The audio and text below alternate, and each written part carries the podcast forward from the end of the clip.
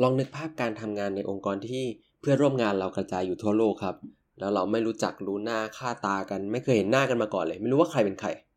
แต่ทุกคนครับสามารถเข้ามามีส่วนร่วมในการตัดสินใจได้อย่างเต็มที่ องค์กรแบบนี้อาจจะฟังดูเป็นเรื่องน่าประหลาดใช่ไหมครับ แต่ว่าจริงๆแล้วมันมีอยู่จริงครับ ซึ่งนอกจากจะมีอยู่จริงแล้วเนี่ย มันกำลังได้รับความนิยมมากขึ้นเรื่อยๆครับ โดยเฉพาะบนโลกของบล็อกเชน องค์กรในรูปแบบนี้เราเรียกกันว่าเป็นองค์กรที่เรียกว่า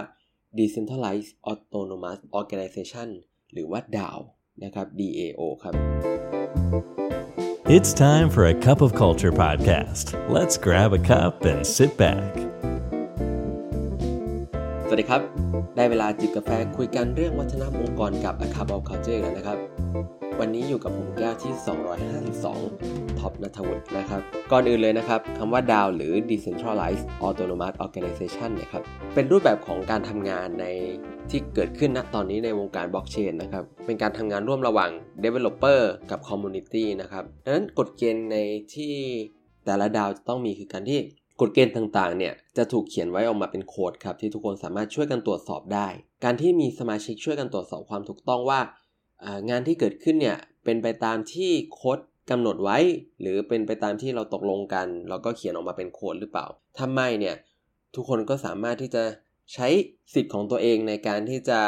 ลงโทษการทำผิดกฎได้ด้วยตัวเอง นั่นทำให้องค์กรในรูปแบบของ DAO นะครับ ไม่ได้มี manager หรือไม่ได้มีแม้แต่แผนผังองค์กรใด ๆ นะครับ รวมถึง board of director ก็เป็นเรื่องที่ไม่จำเป็นเหมือนกัน แต่แน่นอนนะครับ ด้วยองค์กรรูปแบบใหม่เนี่ยมันก็เริ่มจากอุตสาหกรรมที่ณตอนนี้มี แค่บล็อกเชนอย่างเดียวนะครับ แต่ในความเป็นไปได้เนี่ยอนาคตมันอาจจะค่อยๆ เติบโต แล้วขยายไปสู่องค์กรในรูปแบบอื่นๆ รวมถึงหน้างานอื่นๆด้วยเหมือนกัน เพราะว่าโจทย์หนึ่งที่เป็นจุดตั้งต้นของการเกิด Decentralized Autonomous Organization เนี่ยมันคือการที่มี community หนึ่งตั้งคำถามว่า เราจะสามารถทำงานร่วมกันแบบข้ามโลกกับคนที่มีความสนใจคล้ายๆ กันยังไงได้บ้าง โดยที่ยังรักษาความปลอดภัยกันอยู่ นั่นเป็นจุดกำเนิดของ DAO ครับ โดย DAO แรก ๆ ที่เกิดขึ้นมาเนี่ยเรียกว่าหลายๆคนอาจจะคุ้นหน้าคุ้นตาแล้วก็คุ้นชื่อกันก็คือบิตคอยนั่นเองครับ โดยบิตคอยเนี่ยมีกฎเกณฑ์ที่ถูกเขียนไว้บนโค้ดนะครับ ดังนั้นใครก็ตามเนี่ยที่อยากที่จะทำอะไรเกี่ยวกับบิตคอยอย่างเช่น เป็นนักขุดบิตคอยการเป็นตัวกลางในการแลกเปลี่ยนบิตคอยต่างๆ เขาสามารถทำได้เลย โดยที่ไม่ต้องส่งใบสมัคร แล้วก็ขออนุญาต ประธานบิตคอยใช่ไหมครับ ในการออกใบอนุมัติให้เขาสามารถซื้อขายได้ หรือการมีใบอนุญาตให้ขุดเหมืองบิตคอยได้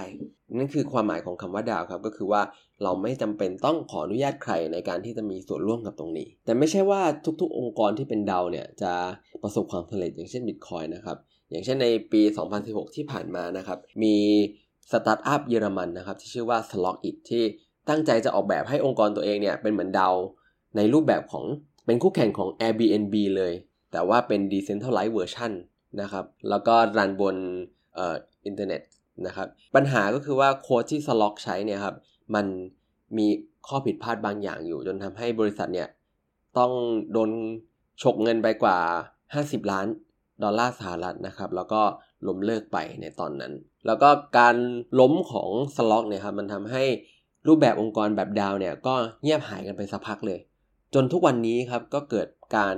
บูมขึ้นมาใหม่อีกครั้งหนึ่ง ตั้งแต่ช่วงปี 2020 เป็นต้นมาครับดังนั้นเรื่องน่าสนใจเกี่ยวกับดาวมากๆเลยก็คือว่ามันเป็นองค์กรในรูปแบบที่ค่อนข้างใหม่มากๆนะครับ แล้วก็มีแนวโน้มที่จะบูมต่อไปขึ้นเรื่อย ๆ นั่นเป็นเหตุผลที่ว่าทำไมเราถึงอยากที่จะแชร์กับทุกท่าน ในเกี่ยวกับรูปแบบการทำงานแบบดาว เพราะว่าในอีก 10 ปีหรือไม่เกิน 20 ปีข้างหน้าเนี่ย การทำงานในรูปแบบดาวมันอาจจะมาแทนที่งานในปัจจุบันอยู่ก็เป็นไปได้นะครับ โดยเฉพาะในโลกของการที่การ work from home หรือการทำงานที่ไหนก็ได้เนี่ย work from anywhere เนี่ยเป็นเรื่องที่เป็นไปได้มากขึ้น แล้วก็คนเคยชินกับเรื่องนี้มากขึ้น เดาก็เลยยิ่งตอบโจทย์ตรงนี้ครับ เพราะการที่เราสามารถทำงานที่ไหนก็ได้ นั้นแปลว่าเราสามารถทำงานข้ามโลกได้เหมือนกันใช่ไหมครับนั่นเป็นหนึ่งในสาเหตุของการบูมอีกครั้งหนึ่งของดาวนะครับ ทีนี้เรามาดูกันดีกว่าครับว่า องค์กรในรูปแบบดาวเนี่ย มันต่างจากองค์กรที่เป็นอยู่ในปัจจุบันยังไงบ้าง อย่างแรกเลยก็คือว่า สิ่งที่เป็นพื้นฐานของตัวองค์กรนะครับ ในทุกวันนี้นะครับ องค์กรที่เราทำงานกันอยู่ทั่วไปเนี่ยก็จะมีสถานะทางกฎหมายใช่ไหมครับ แล้วก็การทำความผิดพลาดหรืออะไรต่างๆนะครับก็เราก็มีกฎหมายคุ้มครองใช่ไหมครับ แต่พอมาเป็นองค์กรในรูปแบบของดาวเนี่ยมีการทำงานข้ามประเทศอะไรเงี้ย มันทำให้กฎหมายระหว่างประเทศก็ไม่สามารถที่จะซิงกันได้ขนาดนั้น แต่สิ่งที่ทำให้ดาวไปได้ก็คือการที่ มีกฎที่เป็นเรื่องของตัวที่อยู่ในโค้ดนะครับที่ผลกระทบของการทำผิดพลาดหรือการทำอะไรขึ้นมาเนี่ยมันก็จะส่งผลกระทบต่อตัวคนได้ด้วยวิธีนี้แทน โดยถ้าเปรียบเทียบกับองค์กรในแบบทั่วไปแล้วเนี่ยดาวจะมีความเป็นประชาธิปไตยมากกว่านะครับเพราะว่าสมาชิกทุกคนของดาวเนี่ยจะสามารถที่จะโหวตต่อทุกๆการเปลี่ยนแปลงใดก็ตามที่จะเกิดขึ้นว่าอยากให้เกิดสิ่งนี้ไหมอยาก หรือว่าไม่อยากให้เกิดนะครับโหวต yes โหวต no ได้เสมอ แทนที่เวลาปัจจุบันเราจะต้องแบบ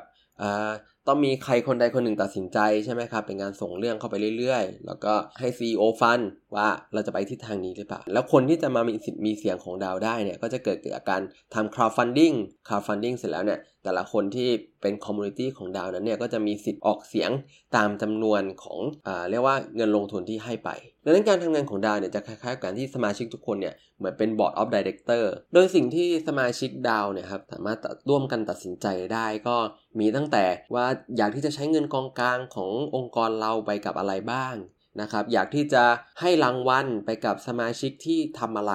นะครับอย่างเช่น ถ้าเกิดผมมองว่าองค์กรควรที่จะลงทุนกับการสร้าง infrastructure มากขึ้นอ่าอย่างนี้ผมสามารถที่จะไปเปิดโพนะครับ เพื่อที่จะดึงเงินกองกลางเนี่ยมาใช้ตรงนี้ได้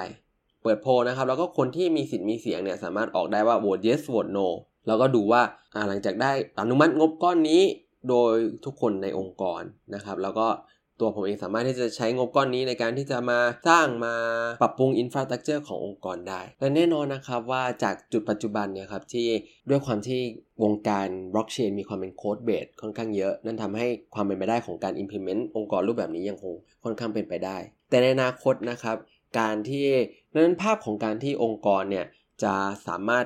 ให้สิทธิ์ให้เสียงกับพนักงงาน หรือแม้แต่คนทำงานเองที่สามารถที่จะคอยตรวจสอบการทำงานของกันและกัน โดยที่มีประโยชน์และมีโทษของกันและกันจริงๆนะครับรูปแบบการทำงาน การให้รางวัลรวมไปถึงอินสติทีฟด้าน culture ต่างๆเนี่ยก็จะเปลี่ยนไปโดยสิ้นเชิงครับ ดังนั้นนี่ก็เป็นเรื่องหนึ่งที่เราจะจะมาแบ่งปันในวันนี้นะครับ เพราะเราเห็นความเป็นไปได้ที่น่าสนใจของการที่องค์กรในรูปแบบดาวเนี่ยจะมาเรียกว่าเปลี่ยนงานบางส่วนของบางองค์กรไปได้เลย รวมถึงว่าในบางครั้งเนี่ยมันอาจจะมีองค์กรรูปแบบใหม่ที่เกิดขึ้นมาเป็นแบบดาวร้อยเปอร์เซ็นต์เลยก็ได้แล้วก็อาจจะเป็นประโยชน์กับคนที่ทำงานองค์กรในเฉพาะของแวดวง HR นะครับ ที่อาจจะเริ่มตั้งโจทย์ได้แต่ตอนนี้เลย ว่าถ้าเกิดองค์กรของเราเป็นองค์กรในรูปแบบนี้เนี่ยกิจกรรมต่างๆ ความสัมพันธ์ หรือรูปแบบของ culture มันอาจจะเป็นเรื่องหนึ่งที่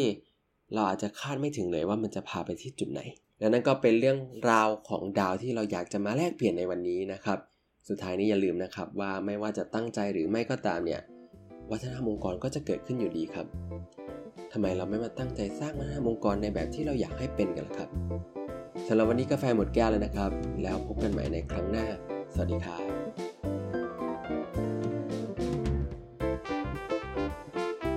And that's today's Cup of Culture. See you again next time.